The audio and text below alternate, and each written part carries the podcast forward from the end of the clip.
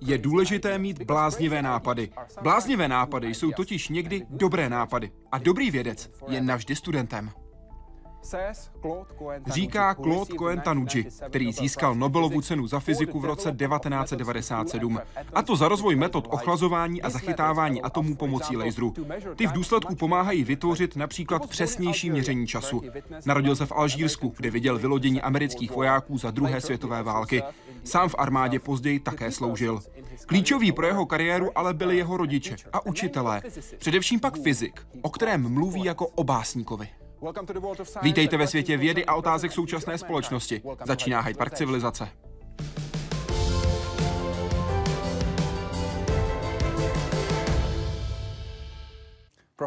Pane profesore, moc děkuji, že jste přijal pozvání do Hyde Parku civilizace. Je velkým potěšením, že tu můžu s vámi být. Jak se vám v České republice zatím líbí? Já jedu do Brna, kde se bude konat kolokvium, tam budu mít přednášku a budu mluvit se studenty. Budu jim říkat, proč je věda tak fascinující, proč je důležité dělat vědu a co vám věda může dát, protože to je velmi důležité. Je to program Honeywell Initiative for Science and Engineering. Já už jsem se zúčastnil pěti takových programů, všude po světě, v Indii, v Evropě. A mám je moc rád, protože se díky nim dostanete do kontaktu s mladými lidmi. A kolik toho víte o českých studentech, o českých mladých lidech? Já jim budu říkat, jak jsem se ve svém životě dostal k vědě, co mě pro ní motivovalo a proč mě to bavilo. a proč je to důležité. Chcete je motivovat, chcete, aby si řekli, tak proto je věda tak skvělá práce. Ano, protože to, co je na tom krásné, je to, že když děláte výzkum, a tohle jsem se já naučil od svého profesora. Musíte se neustále považovat za, za studenta, věčného studenta, protože pořád jsou tady nové věci, které se musíte učit. Nové koncepty, nový jazyk, nové technologie. Neděláte pořád to samé každý den. Neustále se všechno mění. Setkáváte se s novými, zajímavými lidmi. A důležité je také to, že když něco pochopíte, musíte to předat dál mladým lidem. A musíte v nich vyvolat tu touhu se o tom dozvědět něco víc. Je to neustále, nikdy nekončící dobrodružství, řekl jste o vědě před sedmi lety. Je to dobrodružství, je to nádherné dobrodružství. Každý nový vědecký objev vám otevírá nové horizonty, mění vaše vnímání světa.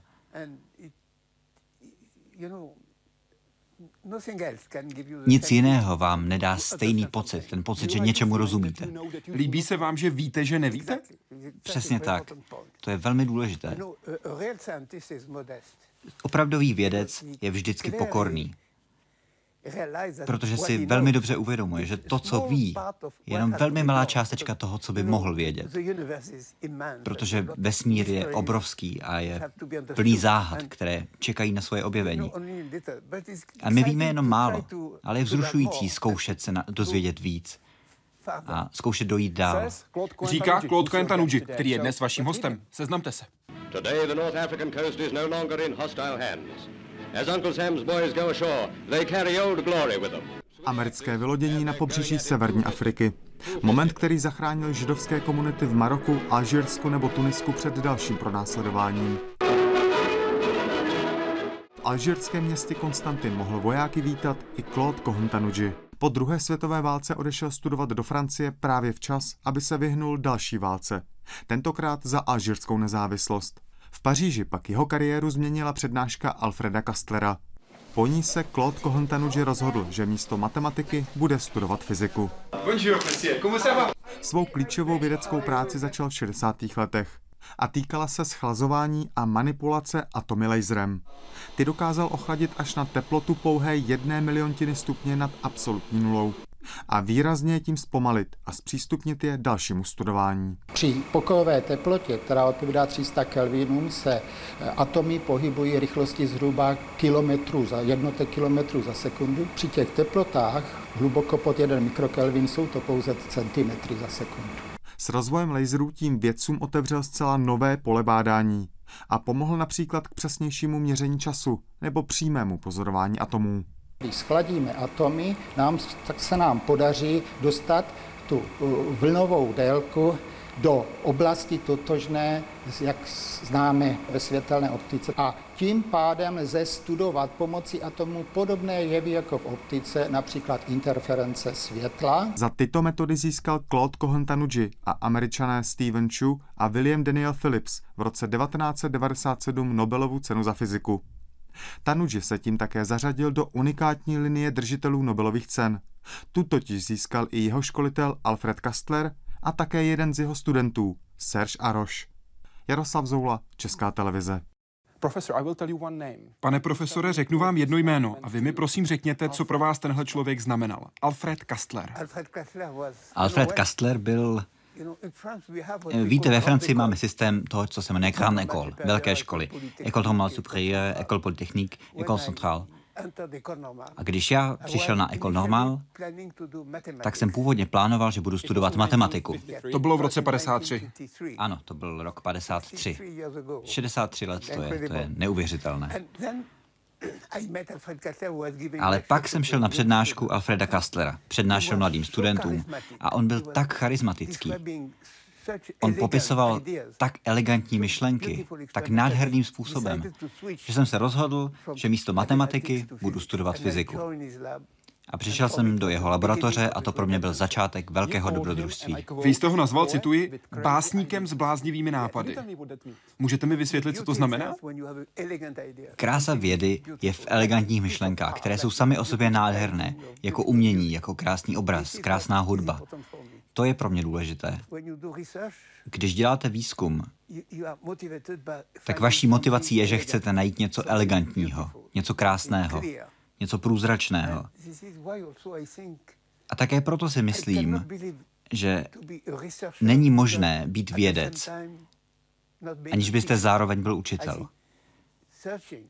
Myslím si, že to hledání a ta výuka, že to jsou dvě aktivity, které jsou úzce propojené. A mohl byste prosím popsat, jak může být fyzik zároveň básníkem? Samozřejmě. Alfred Kastler, který byl sice fyzik, zároveň napsal několik básní německy, protože on se narodil v Alsasku, které kdysi patřívalo Německu. A psal krásné básně. Ale vy se v teorii snažíte najít krásu, která je úplně stejná, jako je ta krása básně jako je krása nějakého umění. Do Kastlerovy skupiny jste přišel v roce 1955 a později jste zmínil, že to pro vás byla a pro vaši práci zcela klíčová zkušenost. Ano, samozřejmě. Protože to byl samotný začátek jeho skupiny. Sotva jsme začínali, všichni v laboratoři byli naprosto nadšení, pracovali velmi tvrdě, kolikrát do noci pořád prováděli experimenty panovalo tam obrovské nadšení. Já jsem pak skončil studia na Ecole Normal a musel jsem nastoupit na povinnou vojenskou službu. Na 28 měsíců. Ano, bylo to docela dlouhá doba.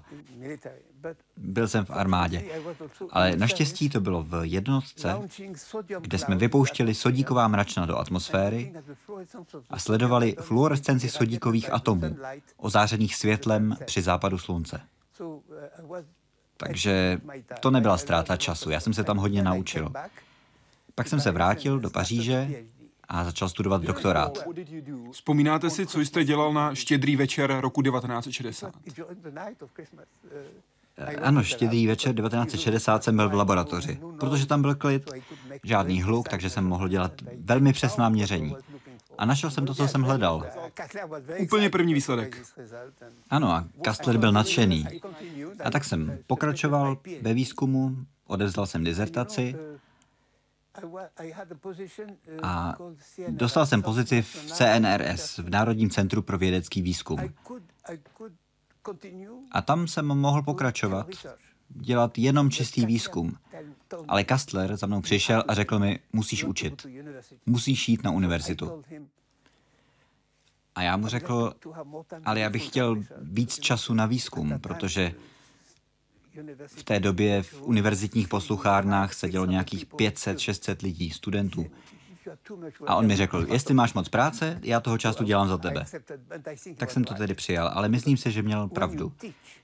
Protože když učíte, když něco učíte, musíte se to nejdřív sám velmi dobře naučit. To, co budete vykládat. Abyste to říkal srozumitelně. A díky tomu můžete přijít s novými nápady. Učení je velmi důležité. Něco podobného říkal v Hyde Parku civilizace filozof John Searle. Pokud to nedokážete říct jasně, sami tomu nerozumíte. Přesně tak, to je ono. Zaměřme se na váš výzkum. Zajímá mě systém dressed atoms, tedy v doslovném překladu oblečené atomy. Můžete ho vysvětlit? Celé jedno odvětví fyziky, které je úžasně důležité a velmi zajímavé, zkoumá světlo. A celá historie toho, jak vypadala, jak se vyvíjela naše koncepce světla, to je hrozně zajímavá věc. Už od antiky do dneška byla spousta různých modelů pro popis světla. Světlo jako vlna, světlo jako proud částic, kterým říkáme fotony. A do tohoto oboru velmi významně přispěl Einstein, který byl prvním, kdo si uvědomil, že světlo je zároveň vlna a zároveň proud částic. Dnes tomu říkáme dualita částice a vlnění. A tahle dualita byla později rozšířena i na hmotu. A dnes víme, že hmota je zároveň vlnou a zároveň s hlukem částic. A že s elektrony, s atomy, můžete zopakovat stejné experimenty jako se světlem. A tak se zrodila kvantová fyzika. V kvantové fyzice každá částice, jako je elektron, což je částice, zároveň má nějakou vlnu, která je s ním spojena. Tomu říkáme vlnová funkce. A druhá mocnina téhle vlny, její intenzita, tam dává pravděpodobnost, že tu částici najdete na nějakém konkrétním místě. Takhle je ta vlna a ta částice společně spojena. Ale to musel být uzavřený, zcela uzavřený systém atomy, fotony. Ano. My se studenty jsme pracovali na tom, že normálně, když se lidé sledují interakci mezi světlem a atomem, tak světlo beru jako takové pole, oscilující pole, u kterého dochází k nějaké interakci s atomy. Z kvantového úhlu pohledu to ale bereme tak, že atom absorbuje foton a vyzařuje foton. A pokud se na to budete dívat takhle, pak ten atom vnímáte tak, jako že je obklopený proudem fotonů, které absorbuje a zase vyzařuje. Takže zachováváme energii. Takže je jako když oblečený v takovém mračnu fotonů. A to je právě ten dressed atom, ten oblečený atom. Ale když se na to díváte takhle, tak je možné lépe pochopit, jak ten systém funguje. A zjednodušují se vám i výpočty. A díky tomu jsme objevili několik nových jevů, které s tímhle souvisejí. A co je také dobré na té laboratoři, kterou založil Kastler,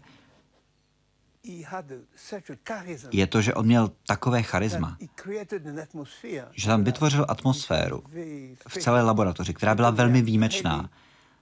Lidé tam byli opravdu fascinovaní samotným výzkumem. Já byl jeden z jeho prvních studentů a dostal jsem Nobelovu cenu v roce 1997. On ji dostal v roce 1966. A já jsem založil pak vlastní skupinu, vlastní výzkumnou skupinu. 1984. Ano. A Serge Aroš, s kterým jsem spolupracoval na té teorii Dressed Atom, dostal Nobelovu cenu teď nedávno, v roce 2012. A on byl vaším studentem, tam je ta linie jasná. Učitel, učitel, student. Ano, já jsem byl Kastlerův, Kastlerův syn v tom duchovním smyslu a můj první student také dostal Nobelovu cenu. Takže je tam takové dědictví, což je dost neobvyklé. Pár takových příkladů v dějinách vědy najdete, jako jsou třeba Bregové, To jsou lidé, kteří založili vlastní školu. Podívejme se na váš výzkum podrobně. V roce 1984 jste založil novou experimentální skupinu, která se věnovala ochlazování a chytání atomů pomocí laseru. A využil jste systém Trace Atom, abyste mohli tento směr rozvíjet. A přišli jste s takzvaným sisyfovským chlazením. Co to je? Ano, já jsem zmínil už ten experiment na štědrý večer 1960. Nám se podařilo ukázat, že když paprsek světla interaguje s atomem, dojde tam k posunu. K posunu jeho úrovně což byl docela zajímavý jev, dokonce trochu znepokojivý, protože když vám světlo změní úroveň energie, změní se frekvence a to modifikuje, jaká spektroskopická měření můžete provádět. To znamená, pak musíte extrapolovat na nulovou intenzitu, abyste se dostali ke skutečným hodnotám. Ale zábavné na tom je, že 30 let potom tenhle jev se ukázal jako velmi důležitý pro nové fyzikální výzkumy. Já to zkusím vysvětlit. Když máte proti sobě dva paprsky, dva světelné paprsky laserové, oni vám interferují a objeví se stojaté vlnění, kde jsou maxima a minima. A ten posun úrovně je modulovaný. A obecně v normálním stavu atomu je několik dílčích podúrovní, které, u kterých dochází k různým posunům světla. Tomu se říká světelný posun. A když se atom po té vlně pohybuje, tak vystoupá na nejvyšší potenciál a tam na vrcholu může absorbovat foton a přejít do druhého extrému, tedy dolů. A takhle to pokračuje dál a dál. Takže jako Sisyphos z řecké mytologie, který byl odsouzen k tomu, že musel valit kámen na vrchol hory a vždycky, když se dostal nahoru, skutalil se mu zase dolů a musel to dělat znova a znova. A to samé se děje tady. To je stejná představa. Ten atom se pohybuje po tom stojatém vlnění. Vyleze nahoru, zase spadne, vyleze nahoru, zase spadne. A pokaždé, když leze nahoru, tak se zpomalí. A to je to chlazení. A ukázalo se, že tohle chlazení je velmi efektivní. Díky němu se dostanete k teplotám na miliontinu Kelvina, což je 300 milionkrát chladnější než pokojová teplota. V roce 2009 jste řekl, cituji, musíte ukázat, o čem mluvíte. Musíte jim, studentům, dát obrázek, aby to pochopili, aby porozuměli. Mohl byste mi nakreslit obrázek toho, řekněme, sisyfovského atomu, který jde nahoru a dolů, abychom si ho mohli představit, abychom to viděli, abychom chápali, o čem mluvíme. Tady je papír, um, tady máme pozadí, a teď jednotlivé smyčky, řekněme, linie. Ten atom začíná tady, takhle jde nahoru. A když se dostane sem na vrcholek, teď je v tom, řekněme, sisyfovském bodě. Ano, tady absorbuje foton a zase spadne dolů do tohohle druhého stavu. A pak zase stoupá nahoru.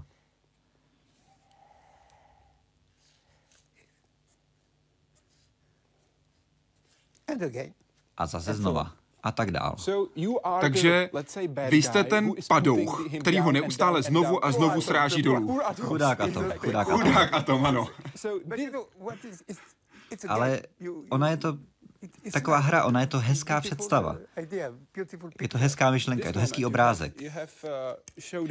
Tenhle okamžik, jak jste ukázal, je ta chvíle, kdy použijeme foton. Je to tak. Jak je možné, že foton může předat, ovlivnit hybnost atomu v okamžiku, kdy? Tam je další efekt. Tam je další jev, který je také velmi důležitý.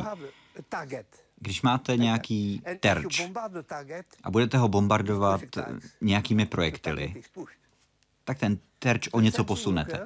A úplně to samé se děje, když máte atom a proti němu pošlete foton, ten je absorbovaný a ten atom dostane takový zpětný ráz od toho fotonu. Jak to, když foton nemá hmotu? To nemá, ale má hybnost. Ano. Má hybnost, což je jeho energie, h krát ní, což je Plancková konstanta, krát frekvence, děleno c, což je rychlost světla. Takže necháváme si energii. Energie zůstává zachována v systému. Ano. Neodchází, nechybí, zůstává v systému, jenom se předává. Ten foton má hybnost a tahle hybnost je předána tomu atomu. Já vám dám další příklad. Známe komety. Komety mají ohony. A co je vlastně ten ohon komety? Máte nějakou hvězdu nebo nějaké astronomické těleso? A kolem něj je spousta atomů. A slunce, světlo ze slunce tyto atomy vytlačuje a to je ten ohon, který vidíte. Tomu se říká tlak záření. Takže není potřeba mít hmotu, aby byl zajištěn vliv, protože máme hybnost. Ano, částice světla, fotony, žádnou hmotu nemají. O tom jde. Mají energii a mají hybnost. A samozřejmě ten ohon komety vzniká tlakem, který dává světlo ze slunce. Ale když máte laser, laser je mnohem užší, dává vám mnohem užší paprsek a ten tlak může být obrovský. Zaměřme se na další posun vašeho výzkumu. Pane profesore, jaká jsou prosím konkrétní využití vaší práce? Čemu slouží v praxi? Děkuji za odpověď. Obecně moje zkušenosti z dějin vědy jsou takové, že nejdůležitější aplikace nikdo nepředvídá. Ty se objeví sami jako výsledek dobrého výzkumu. A v případě atomů chlazených světlem, víte, atom chlazený světlem se pohybuje velmi pomalu, protože jeho kinetická energie je snížena. Řádově je to asi milimetr, centimetr za sekundu. Zatímco pokud není chlazený v normální pokojové teplotě, se atom pohybuje kilometr za sekundu. Takže jsou velmi pomalé. Když jsou pomalé, znamená to, že je můžete pozorovat. Můžete je pozorovat delší dobu. Tedy studovat je a využívat je. Ano, i využít. V kvantové mechanice existuje velmi důležitý vztah mezi časem, energií a určitostí. Čím déle pozorujete nějaký systém, tím přesnější může být vaše měření. Existuje vztah mezi rozptylem té energie a dobou, po jakou pozorujete. A když se ten atom pohybuje takhle pomalu, můžete měřit jeho energii mnohem přesněji. Když to zjednoduším, máte tak víc času udělat to lépe. A když měříte s takovouhle přesností, s opravdu vysokou přesností, je možné pak vyrobit hodiny. Hodiny, jejichž interval odpovídá tomu přechodu mezi dvěma energetickými stavy. A tak můžete vytvořit atomové hodiny, které využívají frekvenci odpovídající přechodu mezi dvěma úrovněmi a ty jsou velmi přesné. Dnes dokážeme vyrobit takovéhle hodiny, které jsou natolik přesné, že kdybyste je spustil teď, tak vám naberou méně než vteřinu spoždění po celou zbývající životnost našeho vesmíru. Jsou velmi, velmi přesné. A když máme takhle přesné hodiny, tak samozřejmě můžeme vytvořit mnohem přesnější GPS systém. Takové hodiny se používají na Mezinárodní vesmírné stanici, že? Ano, ano. A tam jsou dokonce ještě přesnější díky mikrogravitaci. Ano, o několik řádů. Ve fyzice je důležité mít přesně definované jednotky času. Zmínil jste kvantovou fyziku, která je takovým zvláštním světem, řekněme. Musíme si uvědomit, že když jde o atomy, jazyk se dá používat jen jako v poezii. Básník se také nezaměřuje tolik na popsání faktů, ale hlavně na vytvoření představ a navázání mentálního spojení, řekl Heisenberg, když popisoval svůj pohled na kvantovou fyziku. Jak si představujete svět kvantové fyziky vy? Víte, kvantová fyzika je fascinující. Já když jsem se začal věnovat atomové fyzice, samozřejmě musel jsem začít používat kvantovou mechaniku. Ale jak jsem vám říkal, Kastler mi říkal, že musím učit. A v té době ve Francii se kvantová mechanika vůbec nikde neučila. Na žádné univerzitě žádný takový program nebyl. A když jsem dodělal doktorát, tak se na univerzitě rozhodli, že chtějí vytvořit program, program kvantové mechaniky, protože je důležitá. Dneska už se učí úplně všude, je to klíčová součást moderní fyziky. A já dostal za úkol učit kurz kvantové mechaniky. Takže jsem devět let vyučoval kvantovou mechaniku na univerzitě. A to znamená, že jsem mluvil s řadou studentů, viděl jsem, s čím mají problém, co se těžko chápe. A měli jsme velmi dobré zkušenosti s tím, jak tyhle překážky překonávat. A se dvěma kolegy, s Frankem Leloim a Bernardem Dieu, jsme napsali dvousvazkovou učebnici kvantové mechaniky a ta byla mimořádně dobře přijata. Ta vznikla na základě vašich přednášek. Ano, a používá se dodnes ve všech univerzitách na celém světě. Dvousazková kvantová mechanika. A pokud k tomu můžu říct ještě něco, tohle bylo v roce 1970, takže víc než 40 let už to je. A teď jsme se rozhodli, že napíšeme ještě třetí svazek. A ten jsme právě dokončili. Protože Učení je taky něco, co nikdy nekončí. A ještě něco vám řeknu, co je pro mě osobně velmi důležité. Po devíti letech na univerzitě jsem byl zvolen do Collège de France. Do uče Omnia. Co to pro vás znamená? To byl vůbec geniální nápad. František I. francouzský na radu svých učenců se rozhodl založit kolej, královskou kolej. To bylo při Sorboně, kde se učilo pouze v latině. A František I. se rozhodl založit Collège de France, kde byli čtyři profesoři a vyučovali matematiku, řeckou filozofii a hebrejštinu. Což bylo revoluční, to se v té době neučilo. A tahle instituce přežila všechny revoluce. Má svůj velmi zvláštní cíl. Cituji francouzského filozofa Maurice Morlo-Pontyho, jehož slova jsou napsaná v hlavní hale. Nezískáte pravdu, ale představu o svobodném výzkumu. Přesně tak. To je myšlenka Collège de France. Já tam strávil 30 let jako profesor a když jste profesorem v Collège de France, tak každý rok musíte mít sérii přednášek. A každý rok to musí být něco nového. Nikdy nepřednášíte dvakrát to samé. A ti lidé, kteří tam přicházejí, aby si to poslechli, ti za to nedostanou žádný titul. Oni se tam přijdou skutečně vzdělávat. A to je hrozně náročné, protože cítíte povinnost je naučit něco nového, něco zajímavého, protože žádný titul z toho mít nebudou. Takže na to musíte opravdu hodně pracovat. Já jsem kolikrát strávil celou dovolenou tím, že jsem si připravoval tyto přednášky. Ale je to, je to hrozně cené, hrozně užitečné, produktivní, protože sám pochopíte spoustu nových věcí. A také Collège de France to nejsou jenom vědci z přírodních věd, matematiky, biologie. Jsou tam i humanitní vědy, historici. Učí tam 30 profesorů zaměřených na společenské vědy, víc než 20 profesorů zaměřených na přírodní vědy. Ano, a ta setkání všech jsou velmi zajímavá, protože tam jsou lidé, kteří studují úplně jiné věci než já. A to je hrozně užitečné. Škola byla založena v roce 1530 a dnes je to velmi prestižní instituce. Ano, Levi Strauss byl profesorem. A lidé také nemusí jen přijít na přednášky do místnosti, ale mohou se připojit i přes internet a sledovat živý přenos. Ano, dnes jsou všechny ty přednášky na internetu. Takže se můžeme do přednášky zapojit odkudkoliv na světě. Já tam měl 30 let přednášek, všechno je to na internetu. Na začátku, v 70. letech, to jsme ještě neměli počítače, tak jsou psané ručně. Kam dál půjde váš objev ještě posunout? Co jste ještě chtěl vyskoumat, ale zatím se vám to nepodařilo? Výzkum nikdy nekončí. Vždycky se objevuje nějaká nová otázka, nový problém.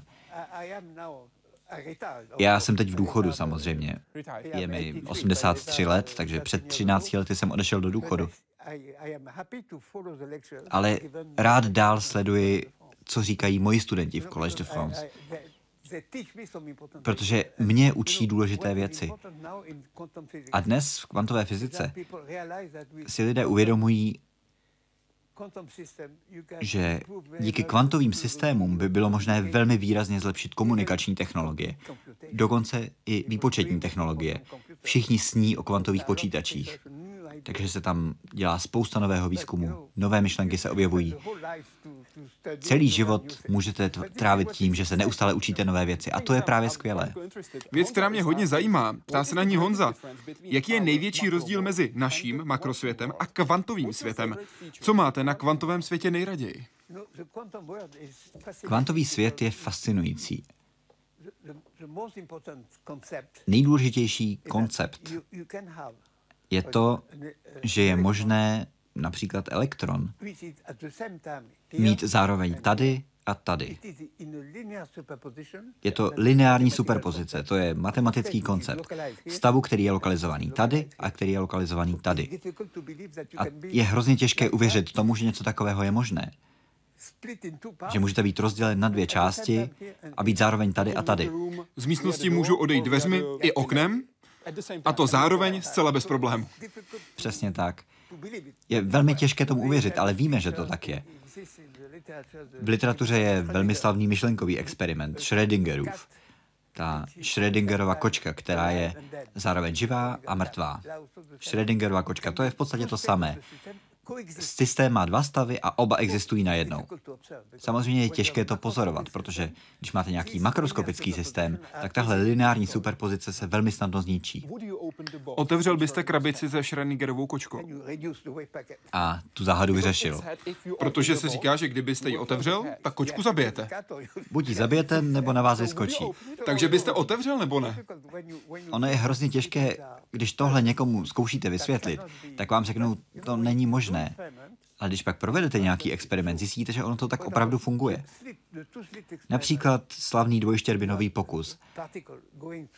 Částice vám procházejí nějakým stínítkem, kde jsou dvě štěrbiny. A vzadu máte další stínítko, kde sledujete, co se děje. A ta částice může procházet jednou štěrbinou nebo druhou štěrbinou. Ale pokud jsou obě otevřené, pak na tom zadním stínítku uvidíte pruhy, protože ty dvě cesty společně interferují. Tohle znamená, že ten elektron zároveň prošel touhle štěrbinou i touhle štěrbinou. A je tam nějaká interference mezi tím. A když jednu tu štěrbinu zakryjete, interference zmizí. A to je nádherný příklad toho, jak je kvantová fyzika záhadná. Zmínili jsme Schrödingerovu kočku a jeden z našich diváků nebo jedna z našich divaček se cítí být Schrödingerovou kočkou a on nebo ona se ptá, co byste řekl o fyzice člověku, který říká, že ho děsí a že oni radši nechce nic vědět. Jak nalákat lidi k této krásné vědě? Víte, když učíte kvantovou mechaniku, musíte to brát postupně. Musíte představovat ty koncepty jeden po druhém. Nesmíte lidi zahltit. Musíte to velmi postupně představovat jedno po druhém. Až získají ten kvantový pohled na celý svět fyziky. A krásné je na tom to, že tyhle kvantové jevy skutečně existují a jsou dnes velmi užitečné, mají spoustu aplikací. Johnny Mellon is asking. Johnny Mellon se ptá, Vážený pane profesore, jak jste se dozvěděl, že jste získal Nobelovu cenu? Co byste chtěl tehdy vědět a nevěděl? Třeba něco, co by vás připravilo na ten, předpokládám, schon a tlak, který přišel. Děkuji za odpověď. Pro mě to bylo něco úžasného, ale uvědomoval jsem si, že za toto obrovské míry vděčím zdaleka nejenom sobě, ale také svým rodičům. Protože moji rodiče byli velmi skromní lidé. Sami neměli čas studovat, ale chtěli, aby jejich tři děti vychodili dobré školy, aby měli dobré známky.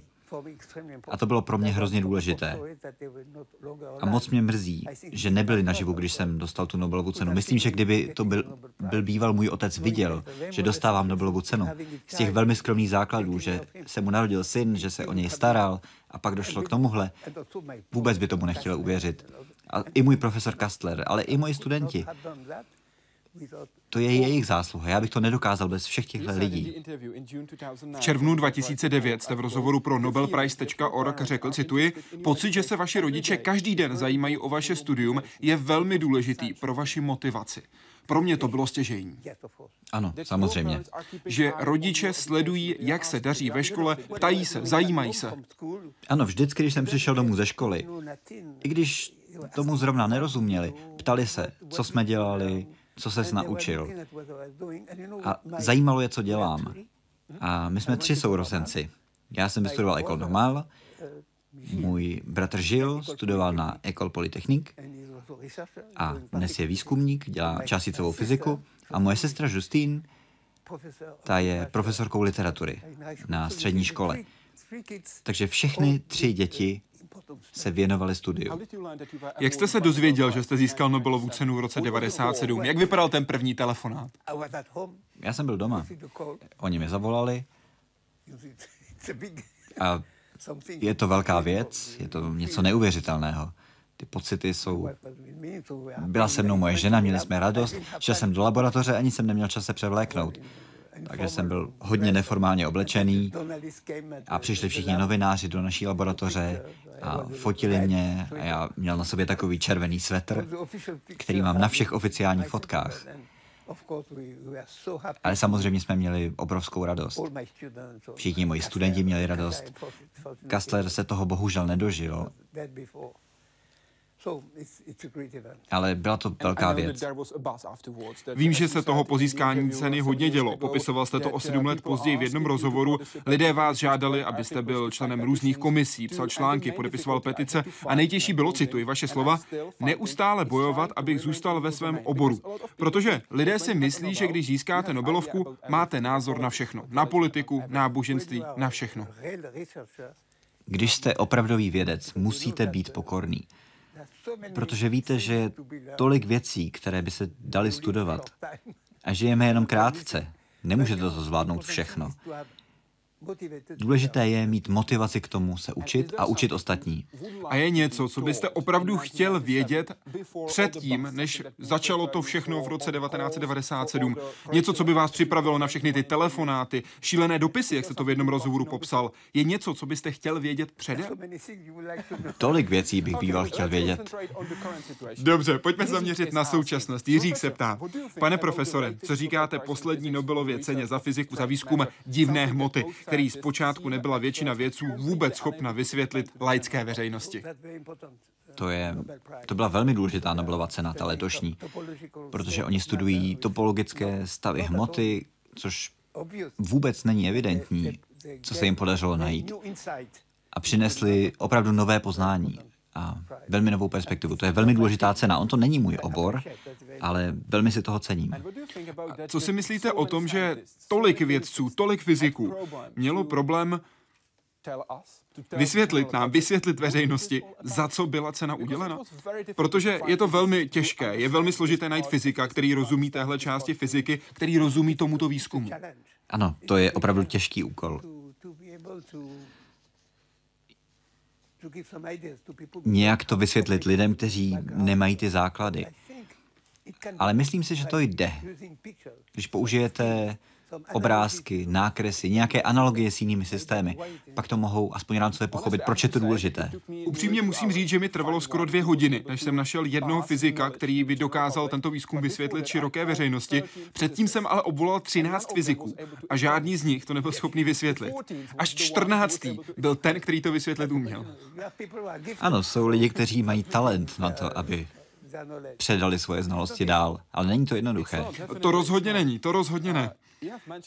Vy jste zmínil učitele a jejich význam ve společnosti. Také jste v rozhovoru v červnu 2009 řekl, že nejdůležitější v životě nejsou peníze, není to moc, není to sláva.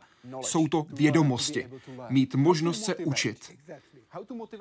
Jak motivovat lidi, aby chtěli být učiteli a jak je motivovat, aby byli dlouho dobrými učiteli? Musíte je přesvědčit, že při výzkumu, při sbírání znalostí nacházíte krásu, nacházíte úžasné věci, díky nimž život stojí za to. Když už jste tady na zemi, co s tím časem můžete dělat? Když přijdete s novými nápady, je to motivující, je to důležité a přináší to štěstí. Mám pro vás úkol, stejný, jaký jste měl pro svoje studenty v prosinci 1973. Představte si svět po apokalypse. Všechno bylo zničeno. Veškeré vědecké poznání bylo ztraceno a vy máte láhev, do které můžete napsat jen jednu větu, kterou předáte další generaci. Co napíšete na ten kus papíru? To je těžké. Vzpomenete si, co jste napsal v roce 1973? Ne, ne, nepamatuju si. V roce 1973 jste studentům řekl, že ta jedna věta, 73. Ano, 73, bylo to v prosinci, na vaší přednášce v rámci Collage de France. A vy jste řekl, že ta jedna věta, ta jediná věta, kterou byste napsal, by zněla, všechno je tvořeno atomy. To je krásné. A je to pravda. Řekl jste to před 43 lety. Ano. Napsal byste dnes to samé? Pořád je to pravda. A je nějaká lepší věta, kterou byste napsal dnes pro další generaci, kdyby to byla ta jediná věta, kterou se dozví? Ono je to zjednodušené, protože dnes víme, že atomy jsou důležité, samozřejmě. My jsme tvořeni atomy. Ale existuje i spousta dalších částic. Například ve vesmíru jsou hvězdy, které nejsou tvořeny atomy, ale elektrony, neutríny, neutrony, protony, základními částicemi. Ale samozřejmě všechno je tvořeno kvantovými částicemi. Takže Atomy jsou specifický případ, dá se to zobecnit. Dobře, takže mohl byste prosím napsat větu pro další generace? Napište prosím větu, kterou byste předal další generaci, která přijde po nás. Kdyby to byla jediná věta, napsal byste všechno je tvořeno částicemi? Jaká by byla ta věta? To je ten úkol. Jedna jediná věta. Všichni jsme kvantová tělesa. Mohl byste to napsat, prosím? Protože já ji musím dát do lahve, aby byla připravena pro další generace, kdyby došlo, a snad nedojde, na zemi k apokalypse. Ono by to mělo být zajímavé. I pro biology například. I chromozom, i genom, všechno to se řídí pravidly kvantové mechaniky. Kvantová mechanika je univerzální. A řídí se jí všechny fyzikální jevy. Ať máme jistotu, že bude připravena pro další generace, snad nebude potřeba, snad nás žádné katastrofické scénáře nečekají, Doufám. ale kdyby ano, budeme alespoň trochu připraveni. Jak složité by bylo začít znovu od začátku, kdyby došlo k nějaké katastrofě a my přišli o naše znalosti? Jak těžké by bylo začít od nuly, kdybychom měli jen tuhle jednu větu? To je velmi obtížná otázka, protože já se bojím toho, že by se to skutečně mohlo stát. Že by všechno mohlo být zničeno, celá naše civilizace mohla by být zničena. A vidíme, že jsou na vzestupu šílené myšlenky, fundamentalismus. Já si myslím, že jednou z našich povinností je prostřednictvím toho, že učíme, že poskytujeme dobré vzdělání,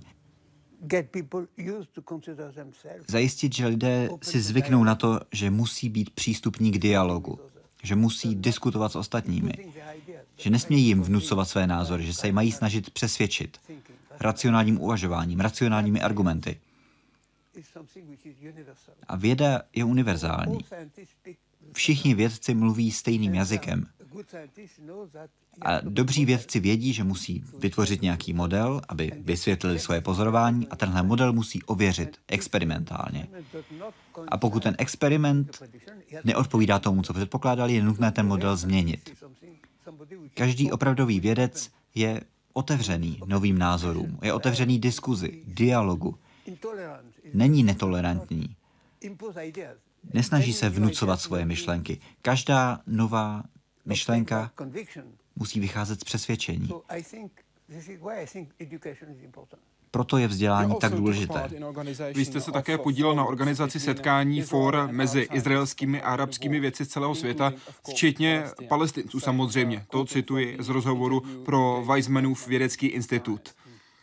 Je tohle cesta, jak dát lidi dohromady díky vědě, ukázat, že máme tyto věci společné, tak o nich pojďme mluvit, pojďme se o nich bavit. Na co jste přišli na těchto setkáních? Jeden důležitý experiment, který se teď dělá na mnoha místech na celém světě, je zkoušet vytvořit programy, které přivádějí malé děti k vědě. Je program, který se jmenuje Lama Lapat kde dětem dáte hru s nějakými předměty. To je založené na základních principech, na pokusech. Přesně tak. A chcete, aby přemýšleli nad tím, proč se tohle děje. Přišli s nějakým nápadem a pak si ho ověřili. A oni to na začátku berou jako hru. ale je velmi dobré jim ukázat, že je nutné k tomu přistupovat racionálně, že je nutné racionálně diskutovat a ověřovat si to, co si myslíte, ne to někomu vnucovat. A to je velmi důležité. Nechat je přemýšlet, nechat je na to přijít. Přesně tak. Neříkat jim odpovědi, jen položit otázku a dát jim čas, aby našli odpověď. Ano, klást otázky, to je důležité.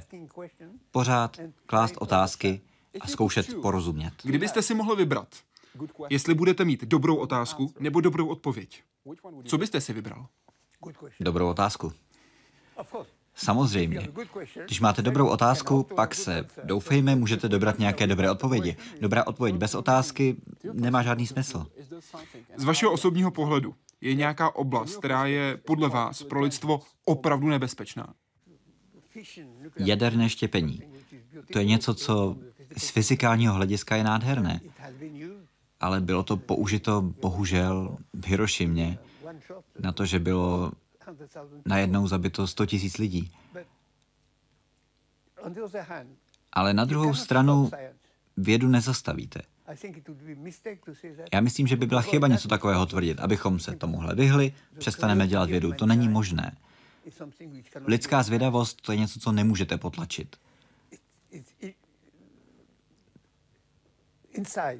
To je uvnitř, uvnitř naší, našeho lidského ducha, ta snaha pochopit. A když se snažíte pochopit, přicházíte s novými objevy, nacházíte nové věci. A samozřejmě tyhle nové objevy mohou být extrémně užitečné. Třeba ve zdravotnictví. Magnetická rezonance, to je úžasný diagnostický nástroj.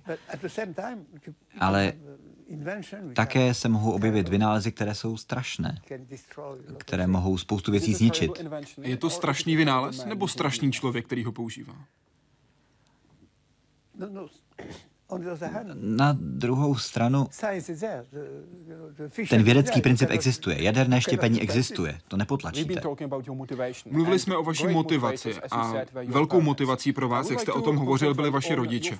Chtěl bych se zaměřit na tradici ve vaší rodině, protože vaše rodina přišla do Alžírska v 16. století, když utíkala ze Španělska během inkvizice. Chtěl bych vědět, jaká je vaše vzpomínka na jeden konkrétní den. Zajímalo by mě, co si vybavujete ze dne, kdy k vám domů přišel váš strýc a řekl, že byste dnes večer měli zůstat doma. Ano, to si pamatuju. Co to bylo za den? On přišel, protože v té době ve Francii byla vláda... Vyšistická vláda. Ano, kolaboranti s nacismem. A například všichni židovští studenti byli vyhozeni ze škol, což bylo... A my byli na seznamu, že nás pravděpodobně měli deportovat.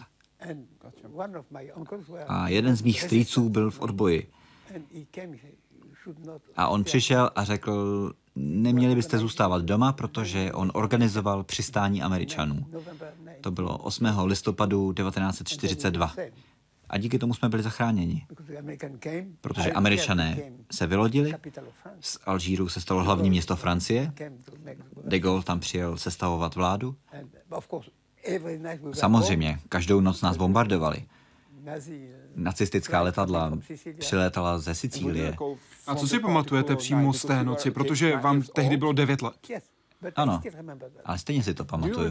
Vzpomínáte si na tu americkou flotilu, která připlula? Ano, ano. Pamatuju si ty výbuchy, protože ono se bojovalo během tohoto večera, toho 8. listopadu.